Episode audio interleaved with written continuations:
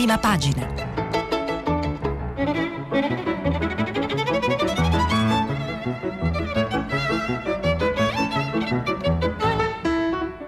Questa settimana i giornali sono letti e commentati da Stefano Zurlo del quotidiano Il Giornale. Per intervenire telefonate al numero verde 800 050 333. Sms WhatsApp, anche vocali, al numero 335 5634 296. Buongiorno, buongiorno ai nostri radioascoltatori.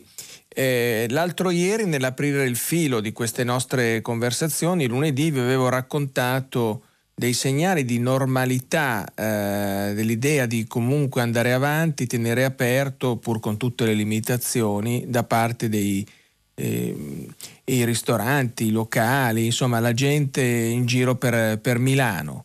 Eh, due giorni dopo, oggi, lo stesso scenario appare mutato, è inutile girarci intorno perché affiorano segnali di stanchezza, di usura, e questa convivenza impossibile con questo nemico invisibile ma insidiosissimo eh, ha portato, mi, mi, mi, sembra insomma di poter dire, a un cambiamento nell'umore generale della città e credo anche di altre zone del paese che sono sotto assedio ormai da settimane. E quindi nella ricognizione quotidiana che ho fatto e che faccio girando per Milano, andando, sentendo la gente e naturalmente leggendo i giornali, ascoltando, insomma, mi pare che questa sia un po' l'idea che comincia ad affiorare. Idea che affiora eh, dai quotidiani che, che, che, andiamo a leggere eh, e che hanno tutti i titoli che vanno in questa direzione che, che, cercavo di spiegare. Ad esempio l'apertura del Corriere della Sera di oggi è la Lombardia più chiusure, che sembra un paradosso, ma è in pratica la traduzione di quello che cercavo di dire. Vale a dire se eh, dobbiamo andare avanti con questo stillicidio, con questo sistema di mezze chiusure, con questa zona arancione che è un colore che non è né il rosso né il bianco ma è una specie di grigio, eh, con permessi che non sono permessi, con divieti che sono semidivieti, con una vita rallentatissima in cui la normalità non esiste.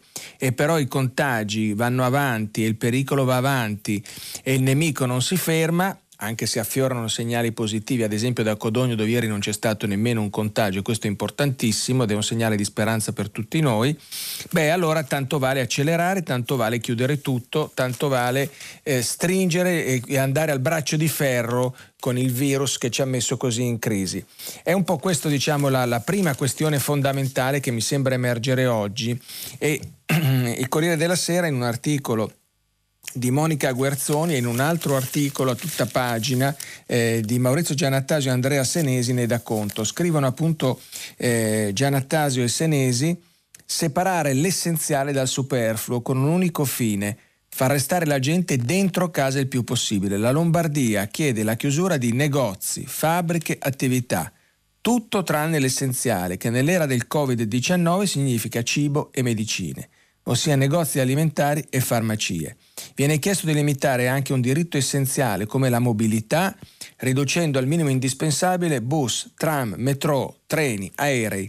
Lo chiede il governatore lombardo Attilio Fontana assieme a 12 sindaci dei capoluoghi di provincia, tra cui quello di Milano Beppe Sala. È necessario intervenire in maniera rigorosa perché il sistema sanitario è vicino a un momento di difficoltà, dice Fontana. Difficoltà è un eufemismo ovviamente per la parola collasso, perché siamo proprio ai limiti della sostenibilità di, di, questo sistema. Un appello accorato, collegiale, trasversale, che mette insieme l'ANCI, i sindacati e dove l'ombra del tornaconto politico sparisce di fronte alla realtà dei numeri dei contagiati e dei morti. La risposta del governo però arriverà solo questa mattina, tanto che il governatore, Fontana appunto, si lascia andare a un piccolo sfogo. Forse qualcuno nel governo non ha chiara la situazione della Lombardia. Faremo le nostre valutazioni. Un primo no arriva da Confindustria Nazionale che si dice preoccupata dalla richiesta di esasperare le misure di contenimento del contagio. Fontana in tarda serata fa però sapere di aver raggiunto un via libera di massima, questo è importantissimo, da Marco Bonometti, presidente di Confindustria Lombardia, sulle modalità che andrebbero adottate dalle aziende che continueranno a produrre e prendendo atto della disponibilità di altre a sospendere l'attività. Quindi la notizia è che si è creato, si sta creando, l'avrete già magari sentito nelle scorse ore, un fronte trasversalissimo che va, ripeto, dal governatore della Lombardia, Fontana, centrodestra, al sindaco di Milano, Beppe Sala, sinistra, all'Anci, eh, a una parte molto importante del sistema produttivo, a Confindustria Lombardia. E in sostanza l'idea è basta con, questa, eh, con, questo stop and go, basta con questa zona grigia, la chiamiamo grigia giocando sui colori, anche se c'è poco da giocare, insomma, meglio misure drastiche, meglio misure draconiane, non lo si può dire, ma il concetto è meglio il modello cinese, che pure è una dittatura, dove Wuhan, la città di Wuhan è stata sprangata, chiusa, tutti in casa, la spesa ti arrivava col sacchetto alle porte del condominio, non si poteva uscire si poteva fare poco e nulla, ma a quanto sembra, a quanto le, ci dicono le notizie in arrivo dalla, dalla profonda Cina, questo sistema mh, eh, molto ruvido, molto invasivo, molto forte sta producendo i suoi frutti perché il virus ha cominciato a scendere, il picco è stato abbondantemente superato, siamo in discesa, gli ospedali aperti a precipizio cominciano a chiudere.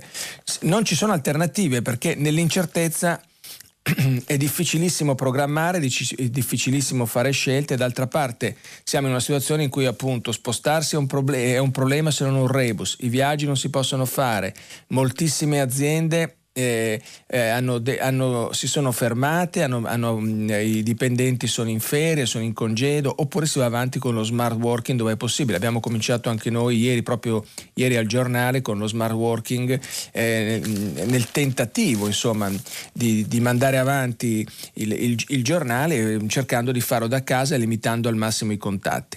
E allora, come dicevamo, l'idea, l'idea che si fa strada eh, ehm, rispetto solo a pochissimi giorni fa, in un cambiamento direi fortissimo, decisivo, è quella appunto di eh, accelerare i tempi, andare a sfidare, a stanare il nemico. Eh, scrive Monica Guerzoni, sempre sul Corriere della Sera, assediate alle opposizioni che chiedono il pugno di ferro dalla Lombardia che implora di diventare zona rossa e da una parte del PD che chiede le stesse cose, Giuseppe Conte lavora un nuovo decreto. Ecco, e qui siamo appunto adesso al punto di vista del governo. Come risponde il governo a queste richieste, eh, a questo tambureggiare delle ultime ore? Beh, insomma, il governo Conte lavora un nuovo decreto. Potrebbe essere pronto già oggi e consentirà alle regioni di decidere ulteriori chiusure, restando però all'interno di una cornice nazionale. Al presidente leghista della Lombardia Attilio Fontana, che vuole abbassare le saracinesche dei negozi e chiudere gran parte degli uffici, il Premier ha chiesto di avere il piano nel dettaglio. Ragioniamo insieme purché non si fermino la produzione e i servizi essenziali, dalle farmacie al settore alimentare, dall'energia elettrica all'informazione. La direzione è questa, permettere alle regioni di emanare ordinanze restrittive in accordo con il governo. A sera il vice segretario Andrea Orlando schiera il PD al fianco delle regioni. Questo naturalmente è un elemento, aggiungo io, politico molto, mo, anche questo molto, molto significativo, che nel quadro nazionale agiscono per implementare le misure, come farà Stefano Bonaccini in Emilia-Romagna, sospendendo bar e ristoranti nel weekend e chiudendo eh, i mercati, salvo i banchi alimentari. Il PD ufficialmente sposa la linea cauta di Conte, ma parlamentari Dem del Nord, Maurizio Martina, Alessia Rotta sono per chiudere tutto o quasi l'assessore lombardo Davide Caperini assicura che il Lazio di Zingaretti, Trentino Alto Adige, Friuli Venezia Giulia e Abruzzo sosterrebbero la linea dura. Lo conferma il vicepresidente della regione Daniele Leodori, sì a misure più drastiche purché non siano a macchia di leopardo. E, e questo mi sembra appunto l'elemento politico, ma qui di politico, politico nel senso più vicino alla nostra vita quotidiana, l'impatto che il virus eh, ha sulla nostra società e quindi al modo in cui noi cerchiamo di reagire. Ci sono state tante fasi successive, tutti abbiamo avuto dei, delle convinzioni, chi più apocalittiche, chi un po' più ottimistiche come il sottoscritto.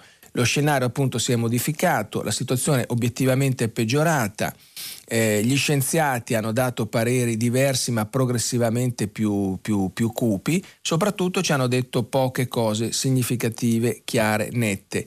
L'unico modo a questo punto per fermare o per attenuare o per contenere, come si, il verbo che va di moda oggi è contenere, il contagio è quello di eh, bloccare, congelare, mettere in freezer la nostra vita il più possibile e le mezze misure, le misure a due terzi e tre quarti servono a questo punto forse a poco. Meglio 15 giorni di chiusura quasi totale eh, che non appunto un andare avanti a pezzi eh, magari per un mese, due mesi, chissà per quanto. Questo è un po' lo schema su cui si ragiona, questa è l'evoluzione delle ultimissime ore in un aggiornamento continuo della situazione, di questo appunto danno conto oggi, eh, danno conto oggi i giornali. Quindi lo schema potrebbe essere, almeno per la Lombardia, tenere aperte le farmacie e i negozi di alimentari e sostanzialmente chiudere tutto il resto riducendo in, in misura molto importante anche i mezzi di trasporto. È chiaro che la risposta del governo è una risposta cauta, come abbiamo già visto da questi articoli del Corriere, una risposta che forse punta ad essere articolata perché trasformare tutta l'Italia in una zona rossa eh, è un passaggio molto difficile. Eh, e allora insomma si, si può immaginare anche una risposta almeno questo trapela dai giornali, dalle interpretazioni dei colleghi, dal, dai retroscena, eh, le, le, fatiche, i dubbi di Conte del governo, qualcuno propone una soluzione un po' più articolata, eh, che però rischia naturalmente di essere un pannicello caldo a questo punto, perché se io metto un divieto a Milano e lo stesso divieto non c'è a Roma, eh, se Napoli va in un modo e Torino va in un altro, poi diventa difficile, eh, diventa difficile appunto fermare l'avanzata del contagio. Anzi, ci sono molte persone che, che si domandano come mai l'Europa non abbia creato un unico fronte comune, ma questa è una vecchia questione, insomma, sui, dub- sui ritardi che ha l'Europa su tutto, eh, come mai l'Europa appunto non abbia creato un punto centrale, una task force centrale e non abbia affrontato in modo uniforme, in modo coeso, come si dice, questa emergenza.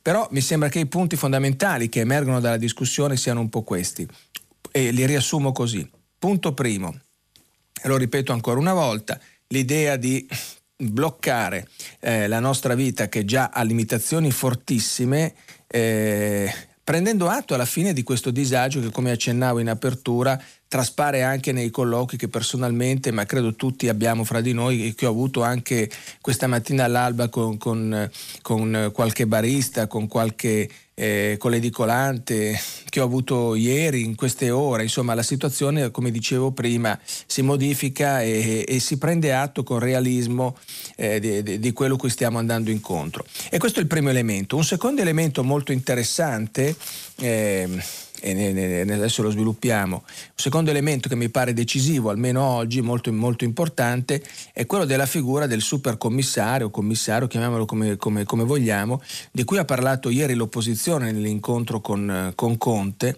Beh, è un commissario che dovrebbe in qualche modo poi alla fine essere la voce nazionale, l'interprete di questa politica molto drastica. Un uomo con poteri molto forti che possa decidere. Non diciamo con pieni poteri perché sennò entriamo nel solito ginepraio linguistico storico che evoca eh, svolte, tentazioni, vecchie pagine superate di storia, non è il caso.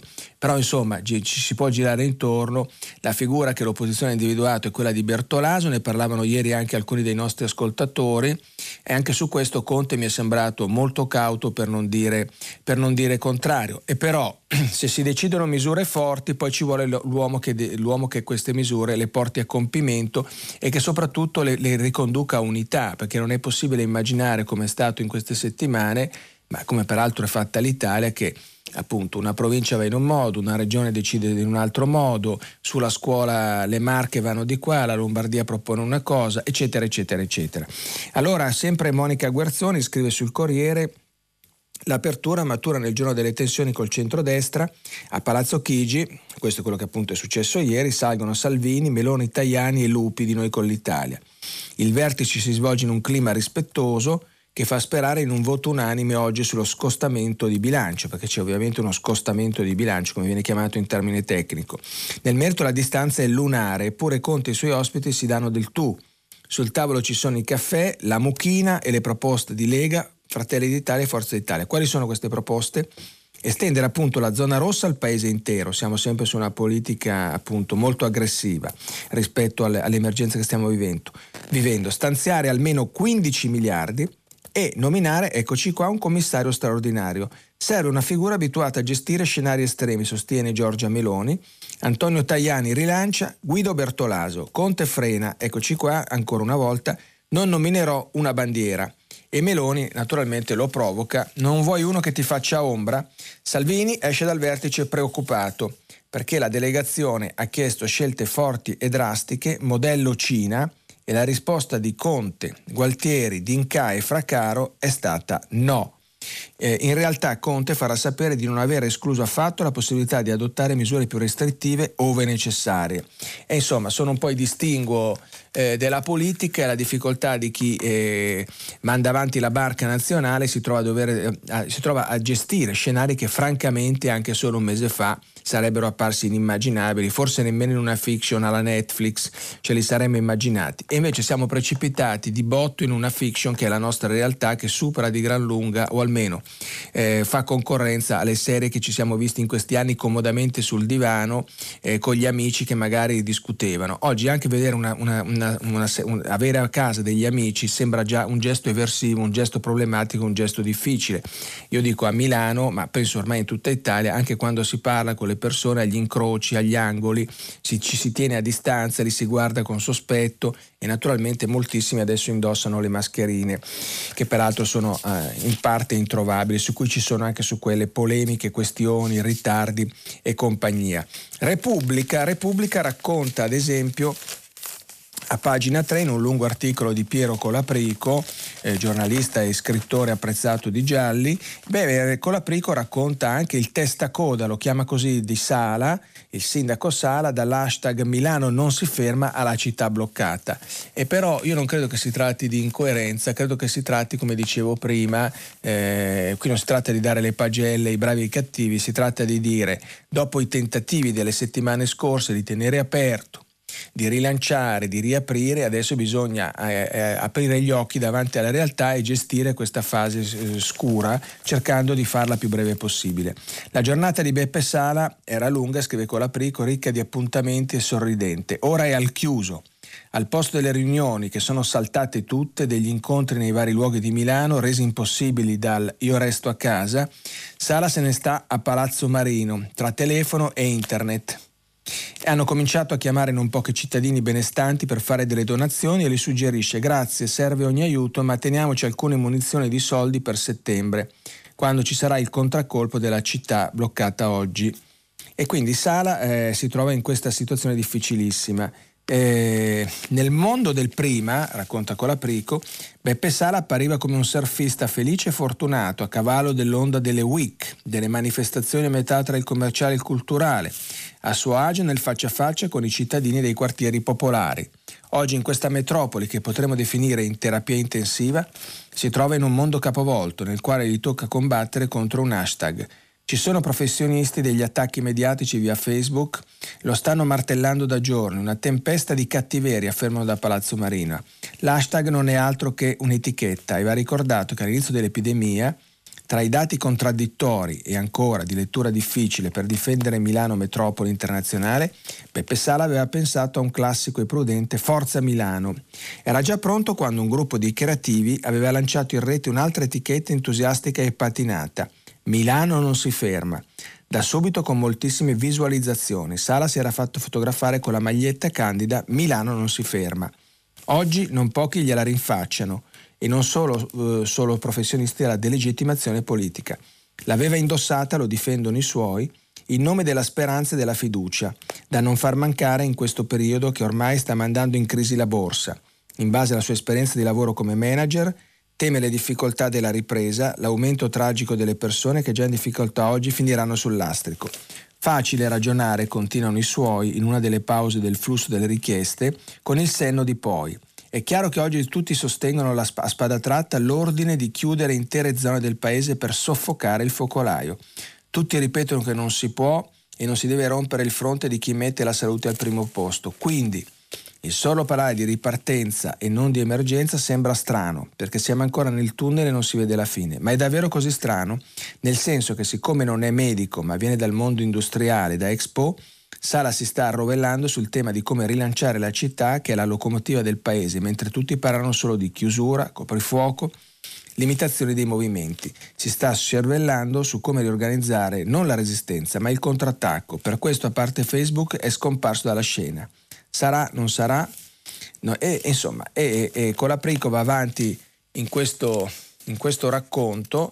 Beh, insomma, dei, immaginate la posizione di Sala che rispecchia perfettamente l'anima di questa città che appunto solo un mese fa eh, disquisiva di di eventi, di, del, del, Salone del Mobile che invece è saltato, del, de, della fiera del, de, degli occhiali che si doveva tenere che è saltata pure quella, che si era appena aggiudicata le prossime Olimpiadi eh, invernali, che passava da un successo all'altro, da un pienone all'altro, da un evento all'altro e che oggi si trova in una situazione pietrificata. Adesso io non voglio usare immagini eccessive, ma insomma girare ieri come ho fatto anche ieri pomeriggio in taxi per il centro, un, immobile, fermo, quasi pietrificato, insomma non dico che richiami una sorta di Pompei virtuale, ma fa impressione vedere le grandi vetrine del centro di Milano vuote, deserte, senza una persona e, e, i pedoni che camminano con le mascherine lontani gli uni dagli altri, in una specie appunto di rallentamento generale, quasi con la paura di, di,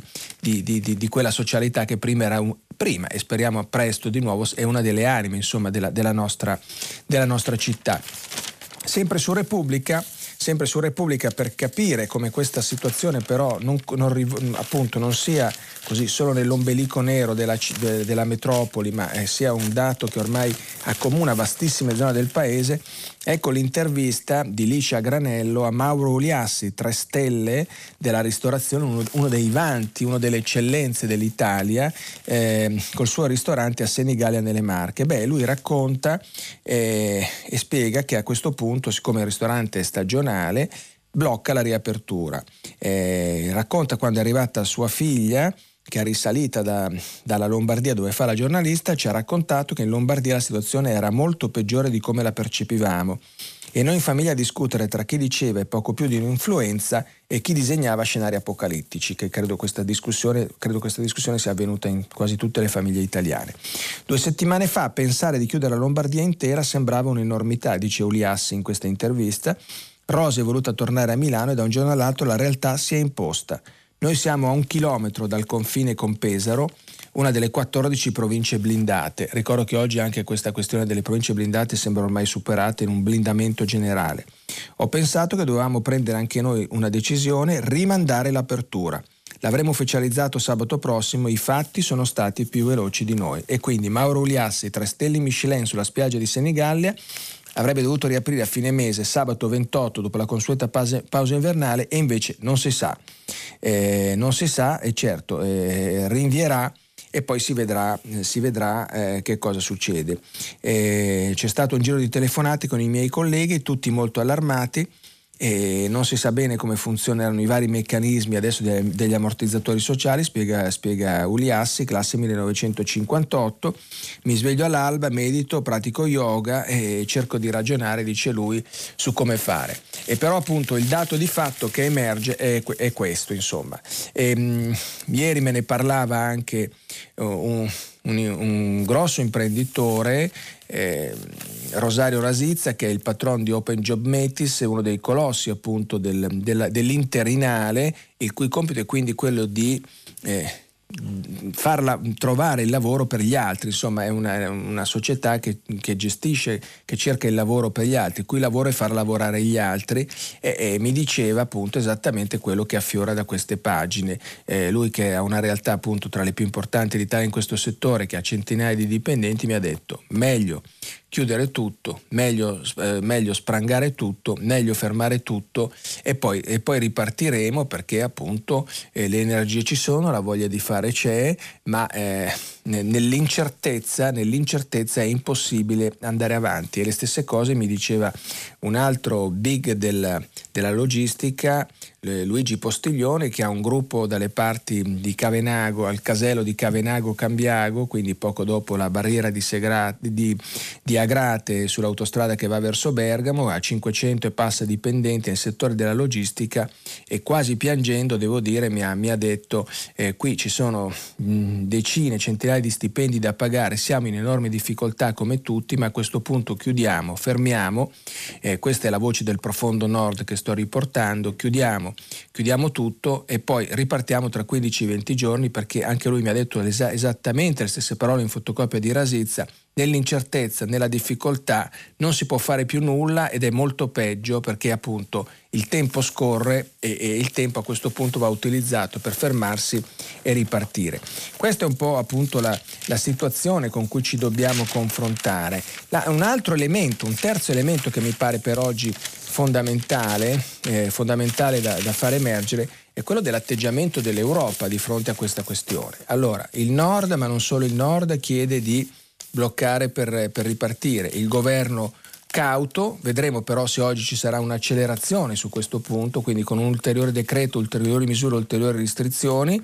L'opposizione, come abbiamo visto, spunta a, a mettere una figura molto importante, un commissario che dovrebbe intervenire, dovrebbe gestire questa fase ulteriore dell'emergenza. Questa è un po', è un po l'idea. Il nome è quello di Bertolaso. Il nome è quello di Bertolaso che molti rimpiangono, qualcuno naturalmente detesta, ma come sempre in Italia ci si divide su queste questioni. Eh, l'impressione, più dell'impressione, è che Conte non, non, ne voglia sapere e le malignità sono naturalmente perché questa figura gli farebbe ombra. E l'altro tema, dicevo però fondamentale, è quello dell'Europa. E allora, in un articolo molto informato, come sempre, Alberto D'Argenio su Repubblica ci spiega quali sono i nuovi passaggi o comunque qual è la, lo stato dell'arte rispetto rispetto all'Europa. Il titolo, l'Europa subito 25 miliardi addio alle austerità. Articolo da Bruxelles dove lui dice useremo tutti i mezzi per assicurarci che l'economia europea superi questa tempesta. Al termine del summit in videoconferenza dei capi di Stato e di Governo dell'Unione, Ursula von der Leyen lo ripete in tedesco e in francese. Più di un leader d'altra parte nel chiuso della conference call lo ha detto dobbiamo evitare che il coronavirus sia uno shock come quello del 2008, ovviamente la crisi di Lehman Brothers, se non peggiore. Dipenderà dalla durata dell'epidemia, l'analisi condivisa, sperando che con, il, eh, che con il caldo svanisca anche il virus, altrimenti le conseguenze non solo economiche saranno drammatiche e così. Per la prima volta dalla nascita dell'euro, nemmeno i falchi, a partire da Angela Merkel e Mark Rutte, hanno avuto da ridire sulla necessità di spendere per sostenere l'economia nel nome della flessibilità. Questo mi sembra un passaggio nella sua semplicità che se dovesse andare in questa direzione potrebbe essere, io dico, epocale. Adesso, perché voglio dire, di fronte a una situazione del genere, di fronte a un'Europa che si sta comunque avvitando in questo problema, a un'Italia che è in ginocchio, io credo che sia semplicemente, mi permetto di dirlo, insomma, eh, sia surreale, eh, per quanto le regole ce lo impongano, disquisire di, di 0, di deficit in più.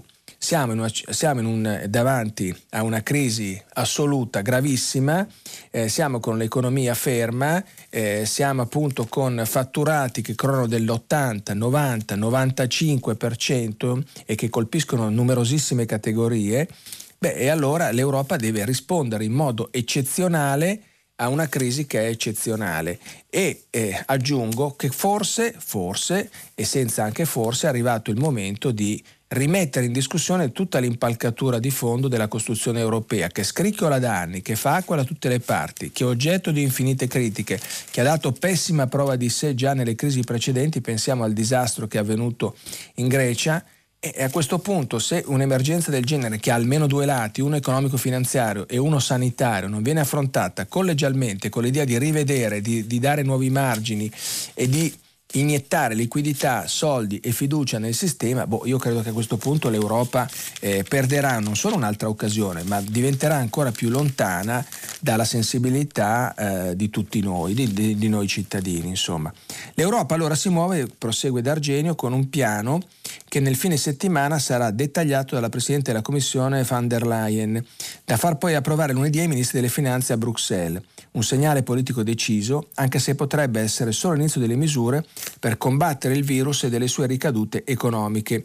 Durante le conversazioni diversi leader si sono lasciati andare a previsioni fosche sulla futura diffusione del Covid-19, questo naturalmente è un altro elemento.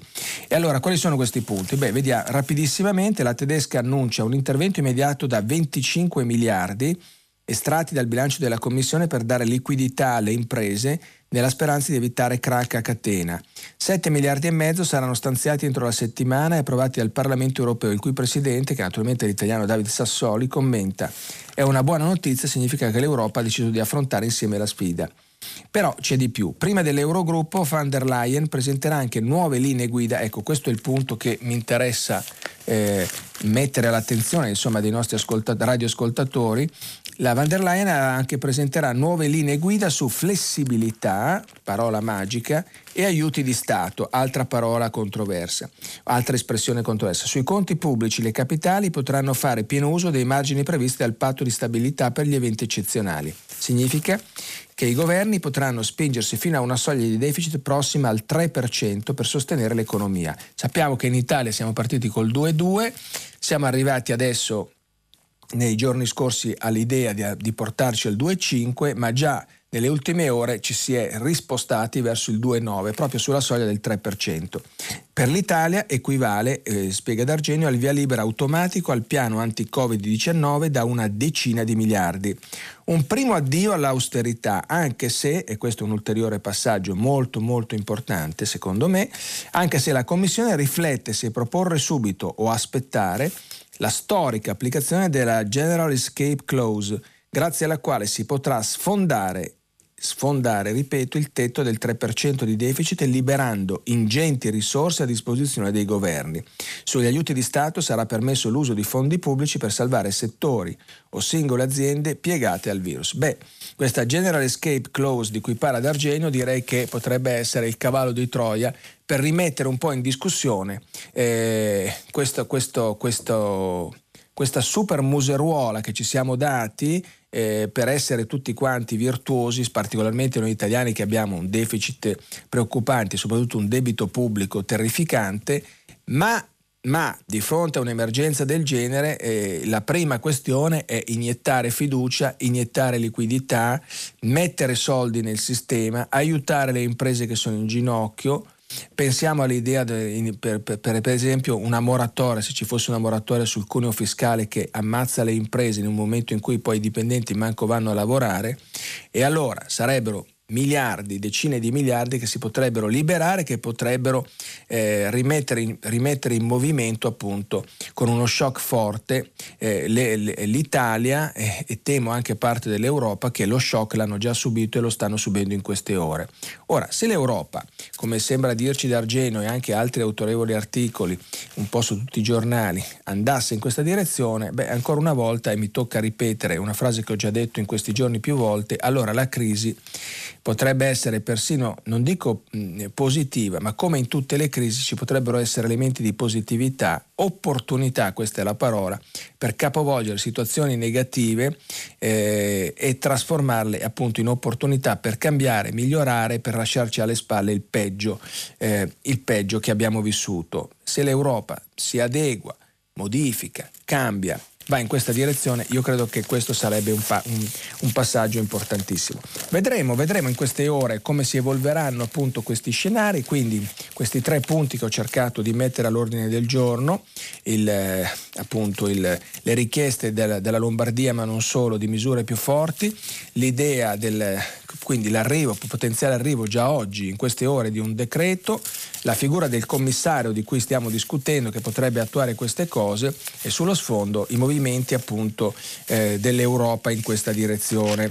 Eh, mh, su questa questione del commissario aggiungo un'ultima spigolatura, ce la dà Giovanna Vitale su, su, Repubblica, Conte che non ne vuol sapere evidentemente di Bertolaso, ha altre idee in testa eh, la porta, io, mm, riflessioni politiche, eh, sono tutti convinti appunto dalle parti del governo che questa idea del commissario sia un tranello.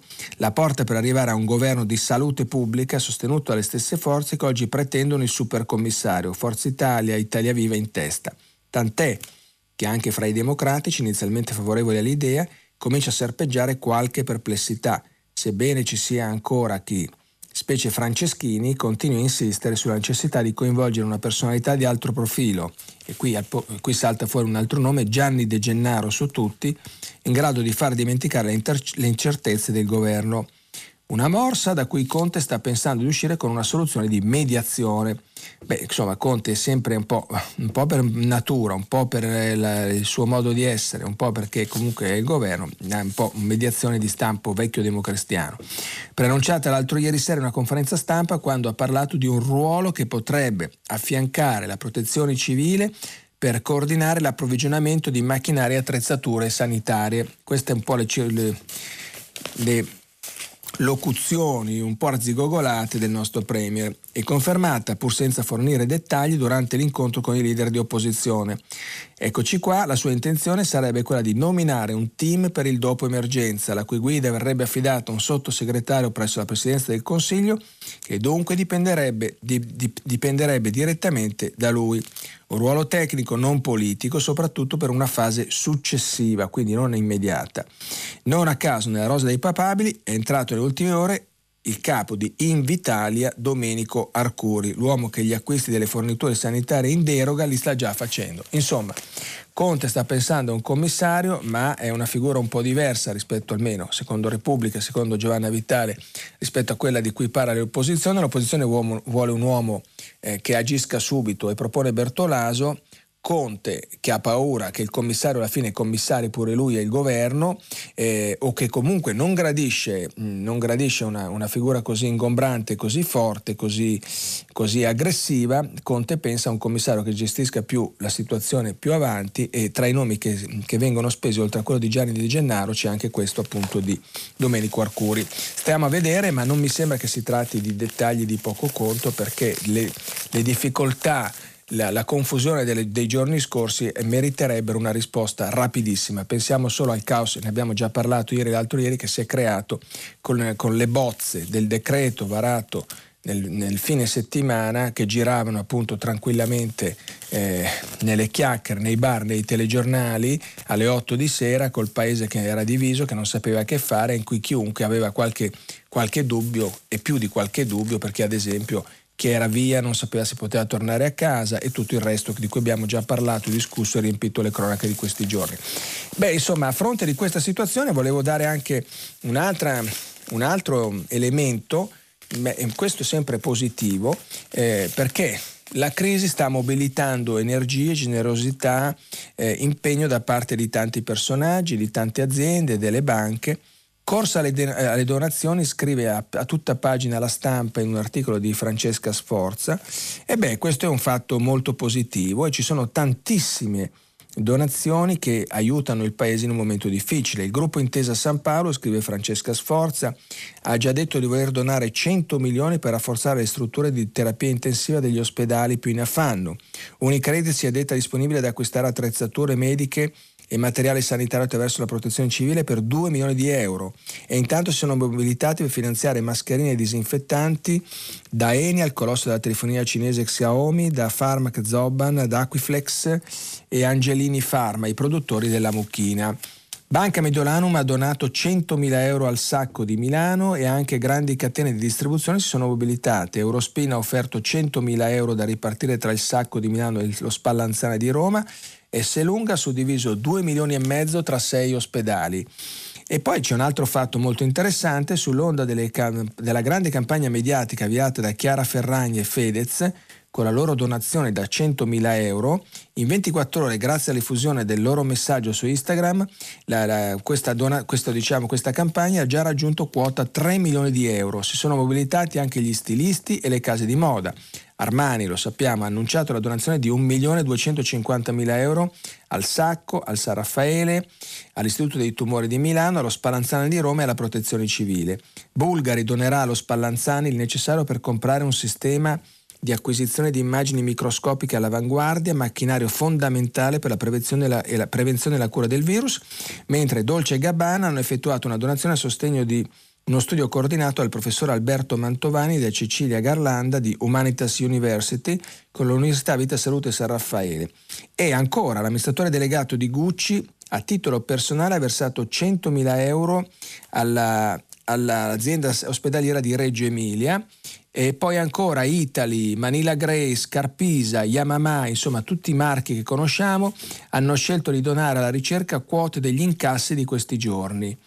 E poi ancora, eh, ancora ci sono donazioni a macchia di leopardo in tutto il paese con associazioni comuni cittadini, ne citiamo una, la maratona online L'Italia chiamò, annunciata per venerdì 13 su un canale YouTube a cui hanno partecipato voci e volti di radio e tv per raccogliere fondi e promosso da un gruppo di manager, start-up e fondazioni, tra le altre Riccardo Runa, Telefono Azzurro, Ernesto Belisario, Comini and Partners. Quindi come si vede l'Italia si mobilita, l'Italia non, senza usare espressioni retoriche assolutamente non si arrende ma cerca di resistere e di andare avanti. Questo mentre eh, appunto il virus diventa un po' un problema europeo, tra l'altro Dario Fabri ne ha già parlato diffusamente nella, in Rai, Radio 3 dal mondo, eh, ha raccontato un po' quello che sta succedendo in tanti paesi europei. E a proposito di Europa e a proposito di quello che succede nel mondo, però non possiamo non chiudere. Ehm, dimenticando quello che è accaduto ieri a Mosca, alla Duma, al Parlamento, perché il mondo va avanti e il mondo si modifica, le cose cambiano e quindi se, anche se siamo immersi in, un, in questa vicenda planetaria che però appunto eh, riguarda poi alla fine tutto il mondo, beh, dobbiamo dire che a Mosca ieri è successo un fatto eclatante perché cos'è accaduto? È accaduto che a un certo punto alla Duma ha preso la parola inaspettatamente Valentina Tereskova, che è la cosmonauta, la prima cosmonauta russa, fedelissima del presidente, e la quale, la, la facciamo breve, alla fine ha lanciato la strada perché cam- si cambi la Costituzione e Putin possa rimanere al potere almeno fino al 2036. Vladimir Putin potrà ricandidarsi ancora per due mandati presidenziali dopo il 2024 sempre che lui lo voglia, e la Corte Costituzionale accetterà le modifiche alla Costituzione che avrebbe impedito questo passaggio. Questo è il risultato della discussione alla Duma, la Camera bassa del Parlamento federale, la successiva approvazione in seconda lettura del cambiamento costituzionale che verrà portato al referendum del prossimo 22 aprile. La seduta avrebbe dovuto essere poco più di una formalità e invece si è trasformata in qualcosa di sorprendente, aggiungo io di clamoroso.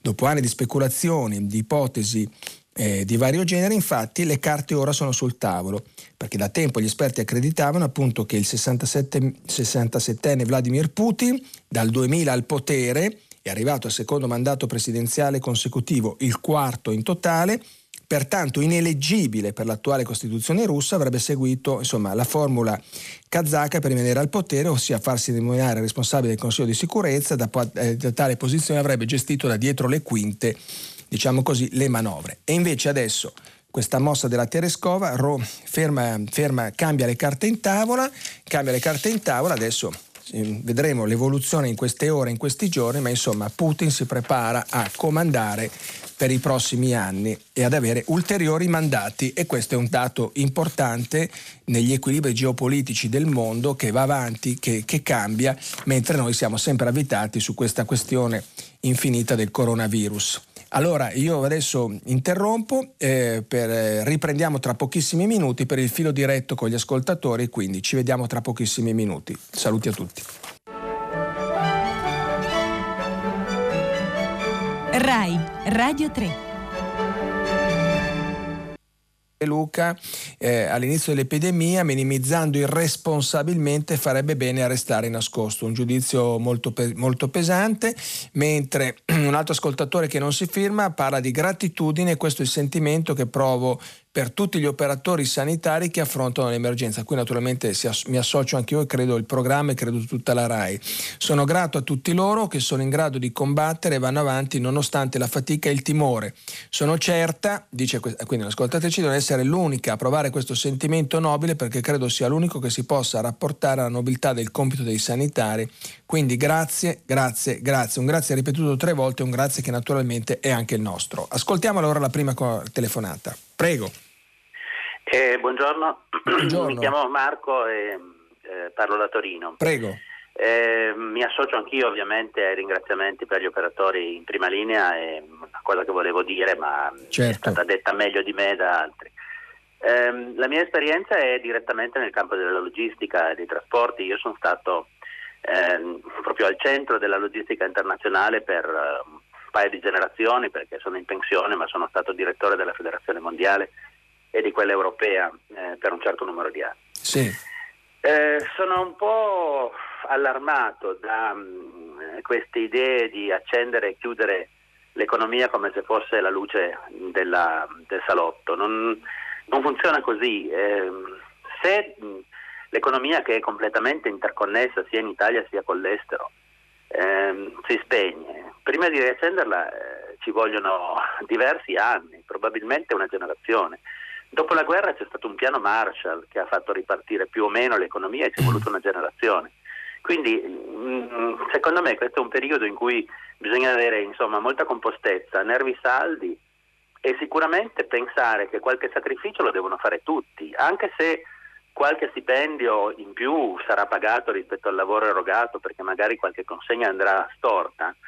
Eh, purtroppo è un periodo nel quale qualche sacrificio va fatto, ci sono ammortizzatori sociali, ci sono ehm, anche delle aperture che si sono ascoltate abbastanza importanti, ma è importante che l'economia non ehm, si fermi completamente, perché se si ferma completamente farà ripartire sarà quasi impossibile. Mi spiace di essere in disaccordo con eh, quelli che in Lombardia pensano di chiudere tutto, ma se fanno questo, eh, secondo me la Lombardia eh, ci impiegherà probabilmente una ventina d'anni per ritornare al punto in cui era. Va Quindi, bene. Eh, questo è quello che volevo dire. Grazie, grazie. grazie. Beh, la ringrazio, lei è una persona qualificata e naturalmente il suo punto di vista eh, importante. Io mi permetto di, di, sentire nel senso che appunto ho raccolto la voce, ma come tutti, come i giornali che ho letto, eh, di, molti, di molti imprenditori, di molti commercianti, di molti negozianti, di ristoratori a Milano, ma non solo, eh, in varie zone d'Italia e appunto ho letto anche l'intervista prima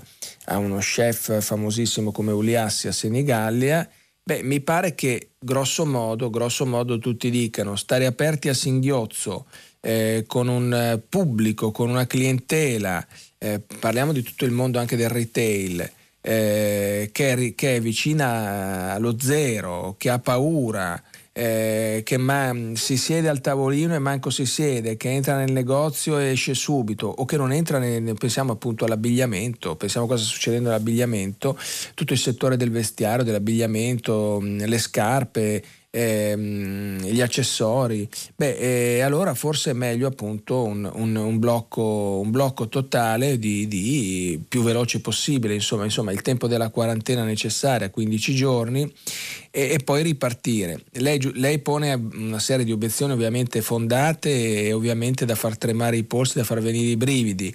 Lei dice, punto primo, eh, la Lombardia, e non solo la Lombardia, ci rimetterà vent'anni a rimettersi in piedi, ci vorrebbe, eh, ci vorrebbe. Ai tempi della seconda guerra mondiale, finita la seconda guerra mondiale, ci fu il piano Marshall. Non a caso rispondo alle due questioni. Punto primo, eh, speriamo che non sia così, speriamo che la ripartenza sia più rapida dei 20 anni o 15 anni o la generazione che lei immagina. Ci, mm, molto dipende come, come si ripartirà, gli aiuti che ci saranno, la spinta che viene data al ciclista che si rialza dopo aver forato e si rimette in salita su una salita impervia.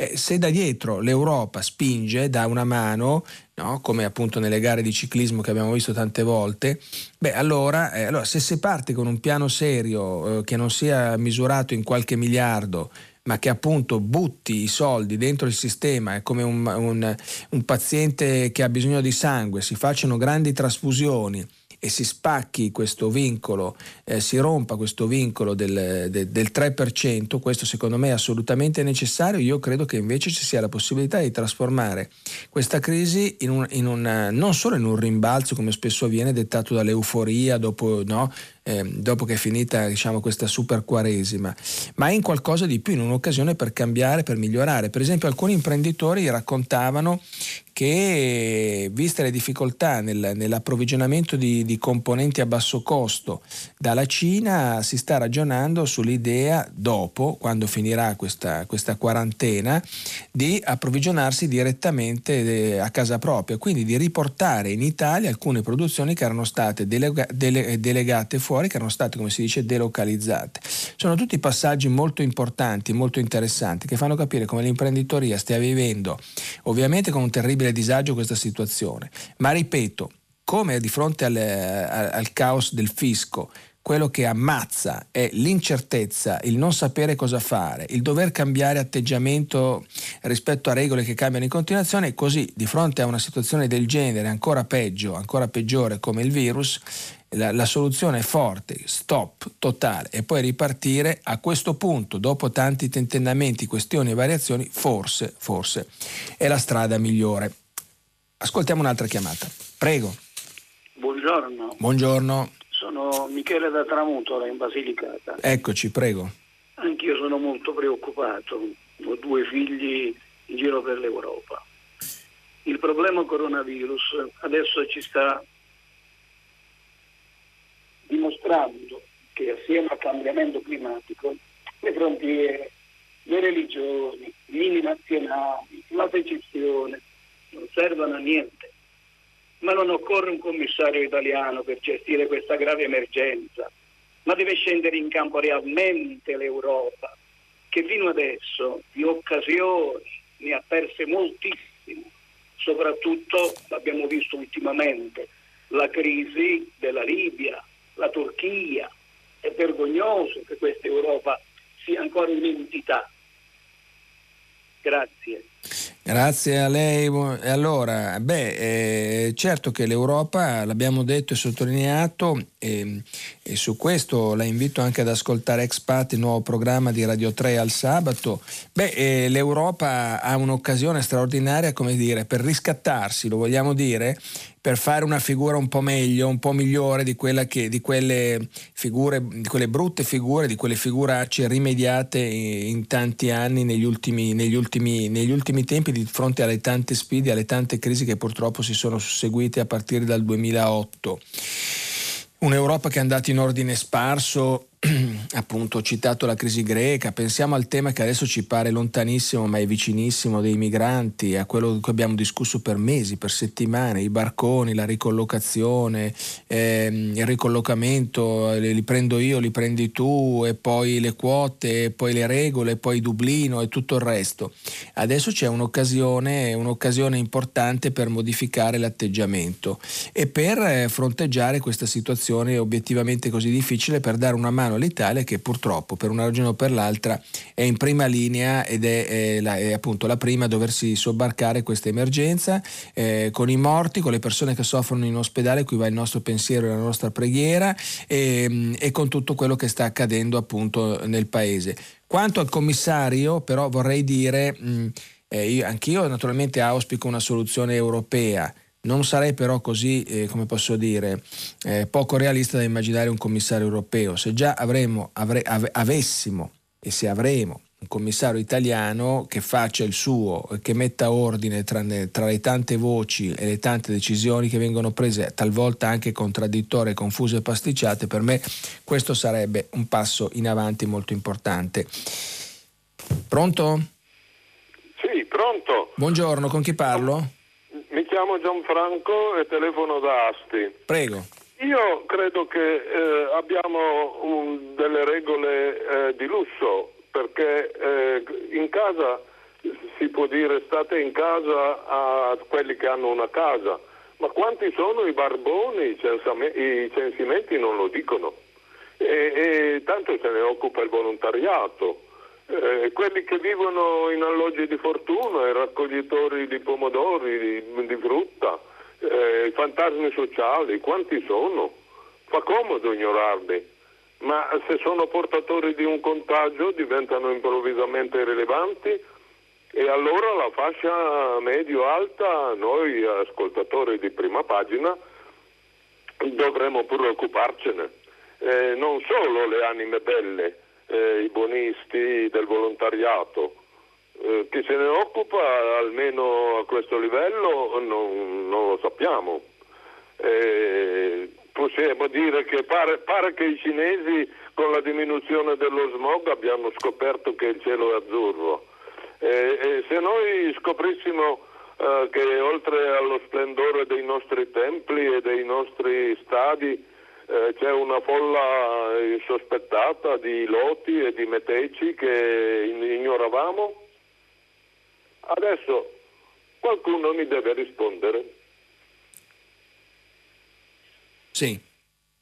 Eccoci, eh, beh, eh, lei pone la questione, non ho ben capito se dal punto di vista dell'emergenza sanitaria o come forma di, eh, di persone che sono in difficoltà. Io mh, mm, sto stretto diciamo sull'emergenza, sicuramente ci sono persone in difficoltà che porranno ulteriori problemi perché sono ai margini della società, perché vivono male, perché vivono in strada eh, e però se si fa un piano complessivo come si sta cercando di fare per affrontare l'emergenza. Certo, non si può dire a uno che vive in mezzo alla strada lei dice di, eh, di vivere in casa. Beh, insomma, si possono trovare anche in questo caso eh, soluzioni anche temporanee, anche appunto di un paio di settimane, di 15 giorni, di 18 giorni, di 20 giorni, per, me, per mettere ordine o per provare a mettere ordine anche su questo lato così, come dire, scivoloso, così faticoso eh, di, que- di, questa questione. Io capisco quello che, che, che, lei dice perché lei tocca appunto un, un elemento che fa parte di un quadro così complesso e variegato, però insomma io credo che lo si possa, lo si possa affrontare. Poi alla fine il succo è si prende una decisione o la si prende, si chiude o non si chiude, questa poi è la questione di fondo, dopodiché si affronteranno i vari aspetti. Ci arrivano tanti messaggi, ne leggo uno, in assenza di conoscenza scientifica della durata di immunità dei guariti e della presenza di portatori sani, a cosa serve serrare per 15-20 giorni tipo coprifuoco se poi in breve alla cessazione del medesimo tutto potrebbe tornare alla situazione attuale, ci scrive Francesco da Sassari. Beh, io capisco i dubbi, però eh, se cominciamo a mettere avanti ipotesi, ragionamenti, anche magari sensati ma non verificati, se cominciamo a far, a far prevalere l'idea che poi alla fine si fa tanto ma che serve a poco, insomma il, il, famoso benaltrismo, c'è sempre un'altra questione, un altro punto di vista, un'altra soluzione, poi si finisce con non fare neanche il minimo sindacale, che in questo caso purtroppo non è il minimo sindacale ma è molto di più. E però quello che ci sembra venire fuori, che sembra venire fuori per esempio da Wuhan e dalla Cina è che questa politica rigorosissima, diciamo pure durissima, diciamo quasi che la gente è stata quasi arrestata in casa, eh, insomma qualche frutto adesso lo, lo, sta dando. E stiamo parlando di un periodo che alla fine in Cina mh, mm, bisognerebbe fare dei calcoli esatti, ma insomma un mese e mezzo non di più, perché parliamo degli ultimi giorni di gennaio e siamo ai primi di marzo e la situazione sembra essersi modificata completamente. Eh, questo, questo, mi sembra il, il, punto poi alla fine più importante eh, decisivo in questo momento. Qualcuno infatti lo sposa tra i nostri ascoltatori. Eh, il modello cinese è quello giusto non solo per il coronavirus, qui addirittura ci si allarga, ma per tutta la gestione del paese. Le regioni del nord se ne infischiano di questi pressapochisti del compromesso eh, comico e tagliano i rapporti, se ne infischino e tagliano i rapporti con Conte e Mattarella. La gente del nord scenda finalmente in campo e si prenda il potere. Addirittura ci dice Gerardo che scrive dalla Germania. Mentre eh, un altro messaggio ci dice ma riducendo i mezzi pubblici non si rischia che siano poi pochi ma affollati, non è meglio appunto eh, lasciare le cose come stanno? Eh, eh, io capisco anche questa obiezione, cioè tu dici se poi alla fine passa due metropolitane in un'ora saranno strapiene, può essere, ma insomma il concetto alla fine dovrebbe essere quello di rendere talmente complicato e difficile eh, andare, andare, in giro che alla fine la gente dovrebbe starsene a casa. Questo poi è il messaggio perché non è solo la metropolitana, ma se chiude il negozio, se chiude l'ufficio, se chiude la fabbrica, eh, se chiude la, il retail, il negozio di abbigliamento, se sono chiusi i musei, le palestre, i cinema e tutto il resto, e allora alla fine uno se ne sta a casa sua e le metropolitane magari saranno semivuote anche quelle. E ancora, ma le fabbriche che esportano, se si fermano, perderanno per sempre i loro clienti. È sostenibile? Si chiede Alberto. È, è sostenibile se questo avviene in un periodo concentrato, con uno sforzo concentrato, ma molto breve. Questo io penso che sia l'unica cosa sensata che si può dire. Ma se invece di non fare così si decide di eh, tenere un po' aperto, socchiuso, mezzo aperto, eh, il rischio è che piano piano, e anzi neanche tanto piano piano, ci si logori, eh, si faccia una fatica immane e alla fine si perdano posizioni, si arretri anche da questo punto di vista, anche dal punto di vista dell'export. Pensiamo a quello che sta accadendo per i nostri prodotti alimentari, pensiamo alle campagne anche denigratorie che abbiamo visto già in passato e anche oggi, pensiamo all'episodio spiacevolissimo qualche giorno fa della pizza al coronavirus di cui hanno mostrata, sia pure in un programma satirico da, da, da, da, dalla TV francese, pensiamo alle richieste talvolta addirittura di bollini, di certificazioni, di imprimatur, di garanzie sui nostri formaggi, sui prodotti che stanno arrivando da mezzo mondo e capiamo le difficoltà a cui andiamo incontro. Ascoltiamo ancora una, una telefonata, prego. Pronto? Sì, buongiorno, con chi parlo? Buongiorno, mi chiamo Linda, chiamo da Rimini. Prego. Guardi, io ho telefonato perché ehm, sentendo la sua introduzione stamattina ha parlato a lungo della proposta della, delle bestie, diciamo così, della, di eh, un personaggio super partes e un super commissario. Sì. Ehm, cioè, volevo dire che mh, mm, mi, mi, pare che in questo momento eh, serva solo a delegittimare una figura come Conte che invece si è dimostrata eh, preparata, ferma, autorevole, eh, piena di, di, di, di, solerzia e di fermezza. E invece un supercommissario senza e poi scendere, cioè senza, indipendentemente dalla, eh, per, dal personaggio proposto su cui avrei molto da dire, ma proprio indipendentemente da questo, un supercommissario eh, no, non lo vedo come eh, la soluzione mh, mm, perché aggiungerebbe confusione alla confusione.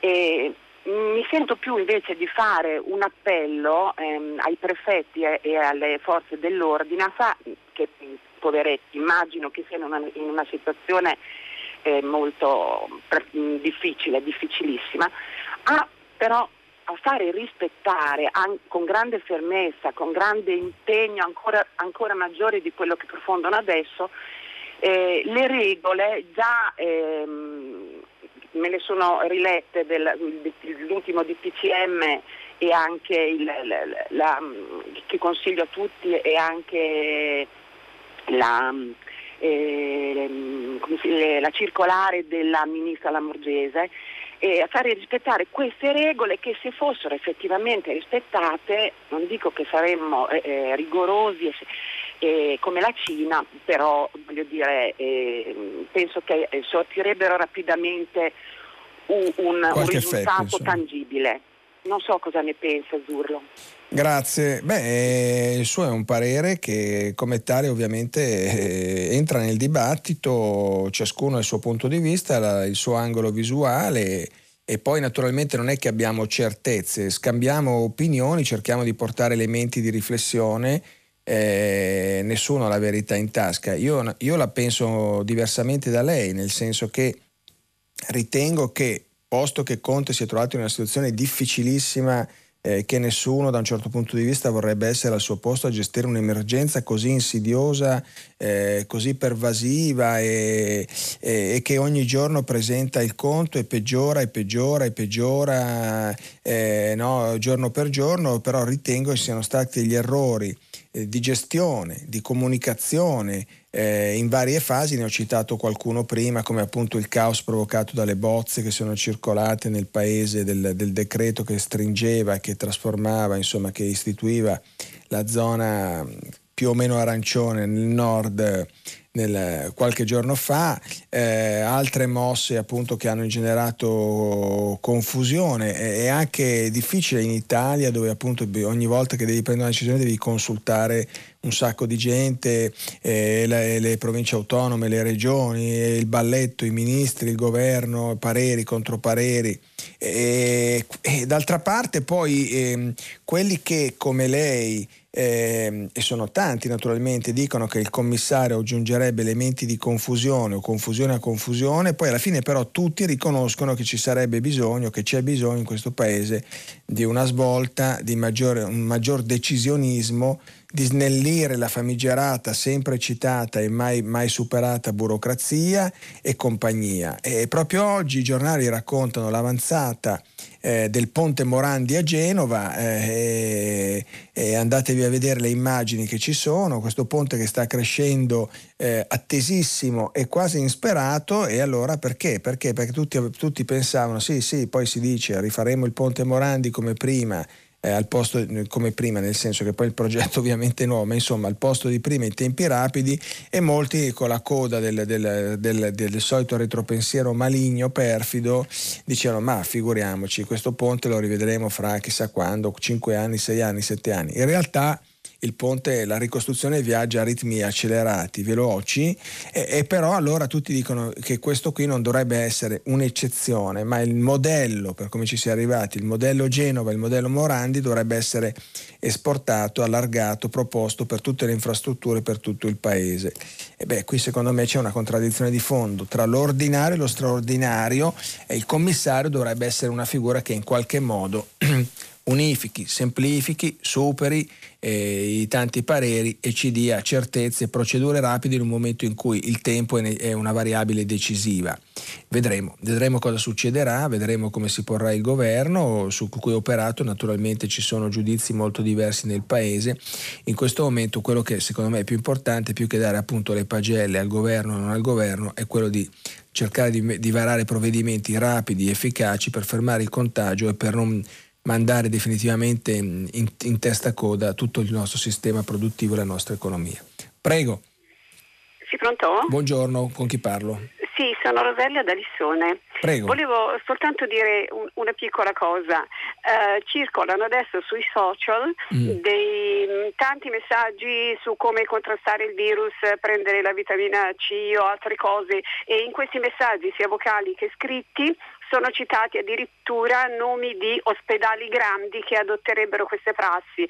Sono chiaramente dei messaggi fasulli perché a me è capitato ieri sera di riceverne uno, io subito l'ho diffuso a tutti e dopo però ho verificato e ho scoperto che erano completamente infondate. Io penso, volevo soltanto invitare tutti, ma proprio, ah, buongiorno, mi scusi, non l'ho salutata prima, volevo sì. proprio invitare tutti, ma proprio tutti quanti a non lasciarsi prendere da questa, da questa mh, mm, eh, questa cosa di, di eh, lanciare subito, di rimbalzare le notizie senza prima averle verificate col medico, perché io ho fatto questo errore e vorrei invitare tutti quanti a non ripeterlo. No, no, la ringrazio, la signora la ringrazio per la sua, come possiamo dire, onestà, correttezza, lealtà eh, insomma, in qualche modo lei si preoccupa eh, di, di, metterci la faccia rispetto a quello che è il bene comune, l'interesse comune. Quindi per questo, certo. la, ringra- per questo la, ringrazio doppiamente, credo a nome di tutti. Beh, è un, è un, errore dettato dalla generosità, un errore che lei ha corretto quindi in pubblico davanti, immagini, insomma, davanti ai nostri ascoltatori, quindi a migliaia e migliaia di, eh, di persone che naturalmente la ringraziano, però credo che sia anche un esempio per tutti, perché non c'è niente di peggio che stare a inseguire, appunto, come purtroppo si, si fa sempre, sempre e a maggior ragione in questo caso, queste mm, mezze notizie, eh, mezzi consigli, eh, voci che circolano, spiegazioni, retropensieri che riempiono, intasano la rete, internet. La, la realtà è più semplice. Già, già come posso dire, non ci sono certezze così certe eh, sui comportamenti da tenere perché abbiamo visto che anche gli scienziati discutono, litigano, come peraltro è normale che sia perché è sempre stato così, sui comportamenti da adottare, sulle misure da prendere, sulle prescrizioni, su cosa serve, su cosa è necessario. Però ci sono dei decaloghi fondamentali, vengono martellati anche continuamente dalle televisioni, stiamo a queste regole generali e in ogni caso quando leggiamo una cosa cerchiamo di capire chi l'ha detta, perché spiace dirlo, ma se l'ha detta un professore del sacco dello Spallanzani ha un certo valore, se l'ha detta uno che passava per la strada stamattina o è stata una chiacchiera raccolta al bar e questo si può verificare, si può capire, ci teniamo alla larga da queste disinformazioni, da questi ulteriori elementi di confusione che non servono, anzi guastano, anzi rovinano eh, quello che si sta facendo e cerchiamo di non buttarli nel grande flusso dell'informazione. Mi sembrano regole semplici ma elementari come questa signora che ringrazio ancora ci ha spiegato. Ascoltiamo un'altra chiamata. Chi parla? Eh, buongiorno, io sono Francesco da Padova. Ecco. Eh, buongiorno. buongiorno. Eh, chiamavo riguardo al, a quanto ha detto un, un, precedente ascoltatore sulla um, ripresa sulla, dopo una generazione sul piano Marshall che ha fatto il paragone con eh, sì, la guerra mondiale. Sì, certo, certo.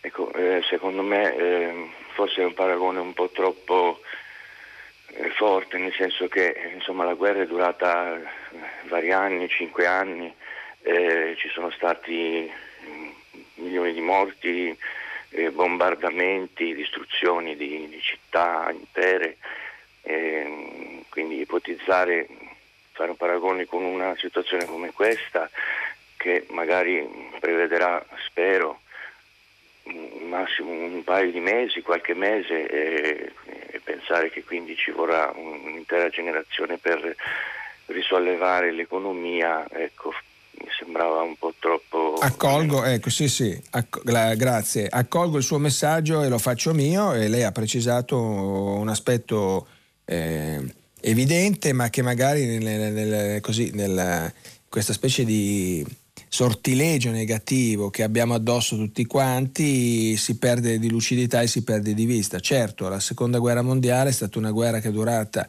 dal 39 in Italia dal 10 giugno del 40 al 45, quindi non stiamo parlando di 20 giorni, di un mese, nemmeno di tre mesi, ma di 5-6 anni, come lei ha raccontato, che ha lacerato il paese e l'Europa e il mondo intero, che ha provocato milioni e milioni di morti ovunque. Pensiamo all'immane tragedia che per esempio la Russia eh, allora Unione Sovietica ha sostenuto, ha dovuto sostenere, pensiamo a cos'era l'Europa alla fine nel 1945, compresa l'Italia, un, un campi di macerie, distruzioni, rovine, pensiamo a Berlino pensiamo alle città italiane, pensiamo alle distruzioni spaventose, eh, ai morti e tutto quello che è successo. Quindi insomma, prima di, di, di, di azzardare paragoni, eh, di trasformare le suggestioni in paragoni, dobbiamo stare cauti. Uno. Secondo punto, e ho finito, eh, e lascio la parola alle vostre telefonate che sono sicuramente più interessanti, però insomma anche questo, anche questo elemento va detto. Comunque, dopo la seconda guerra mondiale, piano Marshall, Marshall, non piano Marshall, c'è stato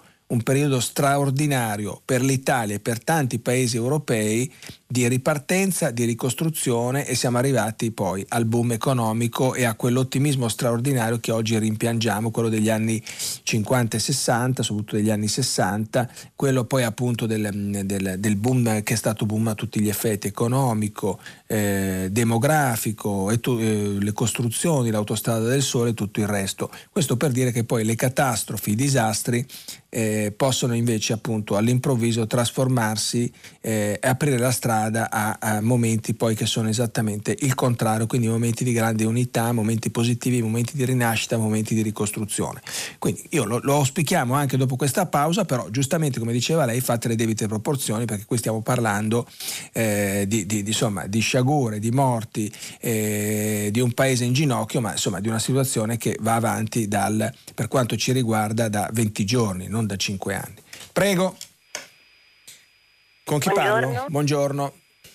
Sono Maria Chiara e chiamo da Roma. Io insegno canto al Conservatorio di Santa Cecilia, ah. dove come in tutta Italia studiano molti studenti cinesi. E quindi quando è scoppiata l'emergenza in Cina io ho scritto, ho cercato di raggiungere questi ragazzi, sono cinque già laureati che adesso vivono, alcuni insegnano, già lavorano in Cina. Ho scritto loro delle mail, alcuni mi hanno risposto, altri li ho raggiunti tramite studenti cinesi che sono qui perché hanno una loro applicazione, loro non hanno Whatsapp in Cina mm. e ho ricevuto delle risposte molto carine, prima rassicuranti quando il problema era da loro e ultimamente molto affettuose nei confronti di noi italiani, loro sono molto dispiaciuti perché il problema è arrivato qui da noi e mi danno dei, dei consigli e volevo leggerne alcune perché sono sì. veramente carine. Allora, una mi dice la mia provincia è abbastanza lontana da Wuhan dove si trova il virus, tra 80.000 abitanti ci sono solo 50 influenti e stanno curando, questo è del 18 febbraio. Sono chiusi tutti i negozi, parte la farmacia e il supermercato, già 20 giorni sono tutto sotto controllo, quindi speriamo di cominciare di nuovo gli attivi fra massimo 15 giorni. E, mm, non so come si dice, forse tipo isolamento, così possiamo bloccare l'influenza e vuol dire tutta la Cina non lavora nessuno, tutti a casa, parte gli ospedali e il poliziotto. Quindi eh, poi ehm, adesso mi scrive eh, stiamo facendo tutto il giusto, blocca la città, mezzi, tutti i negozi, tutti i lavori, facciamo la quarantena. Eh, news lo leggo ogni giorno dell'Italia, quindi sappiamo la situazione, mi dispiace maestra, però davanti alla malattia, alla morte, noi non prendiamo uh, su, uh, niente sul serio, siamo deboli, attenzione 100%. E poi mi dice che fanno la spesa online. Non ti preoccupare per fare le spese perché maestra la Cina è il numero uno di shopping sul sito, la spedizione è super veloce, costa pure di meno rispetto al supermercato, quindi fa pure la battuta.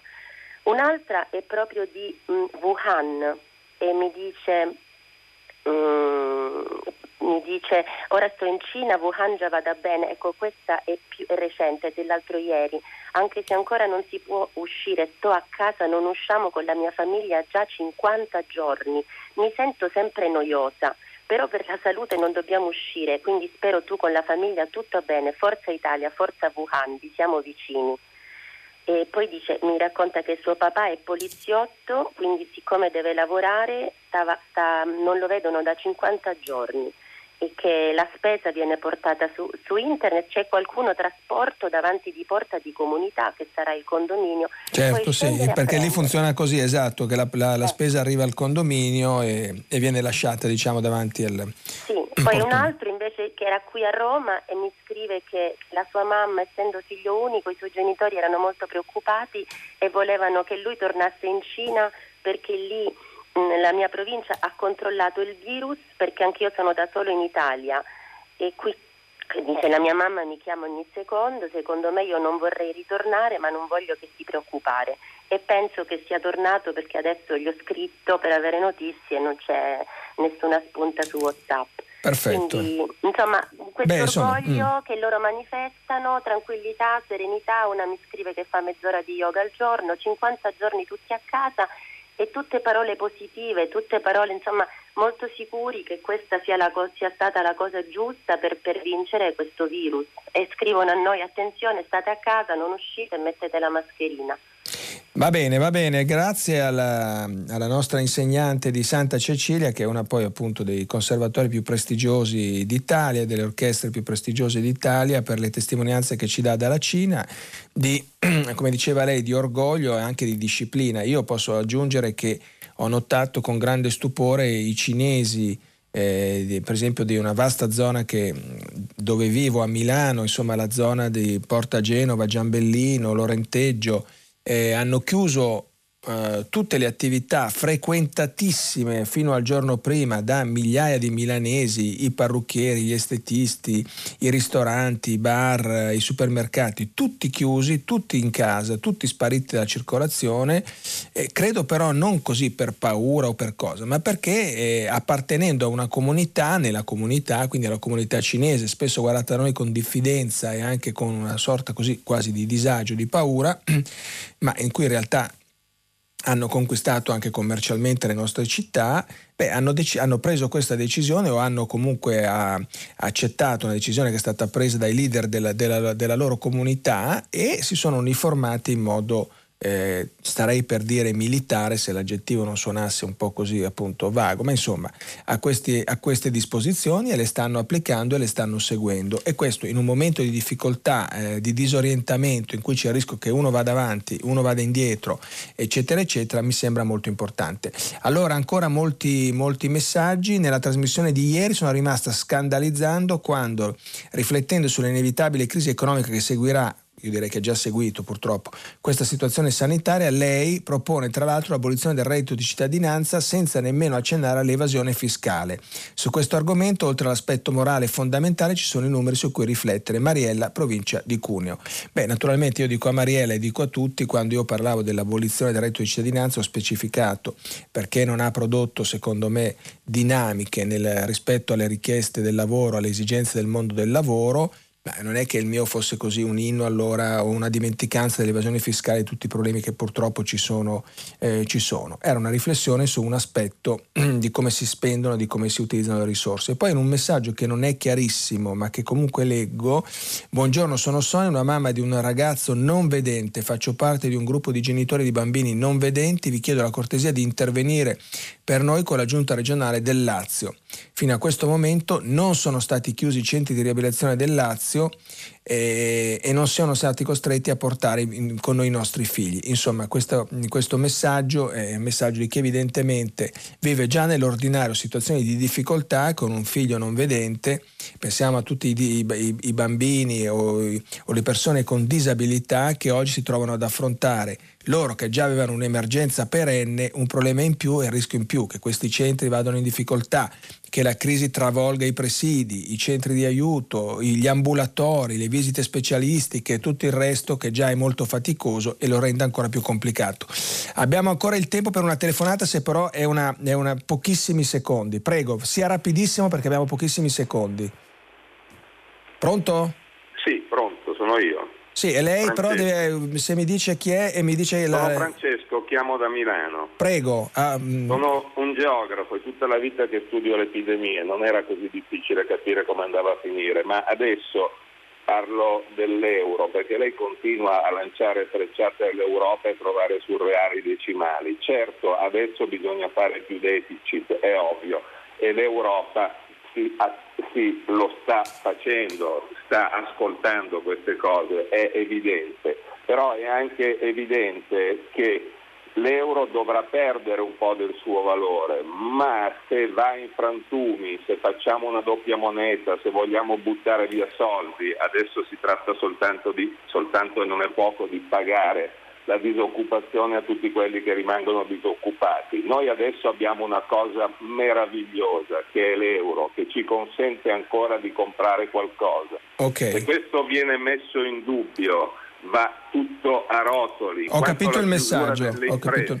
Va bene, gra- eh, scusi, devo chiudere, la ringrazio. Eh, nessuno vuole distruggere l'euro, stiamo dicendo l'esatto contrario. È il momento che l'Europa faccia l'Europa, non di distruggere, non di buttarla via.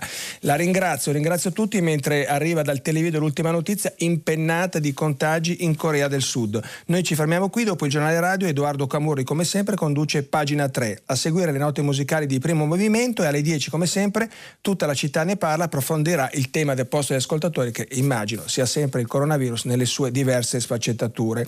Ci potete riascoltare sul sito naturalmente di Radio 3. Grazie a tutti, ci sentiamo e ci vediamo domani. Arrivederci.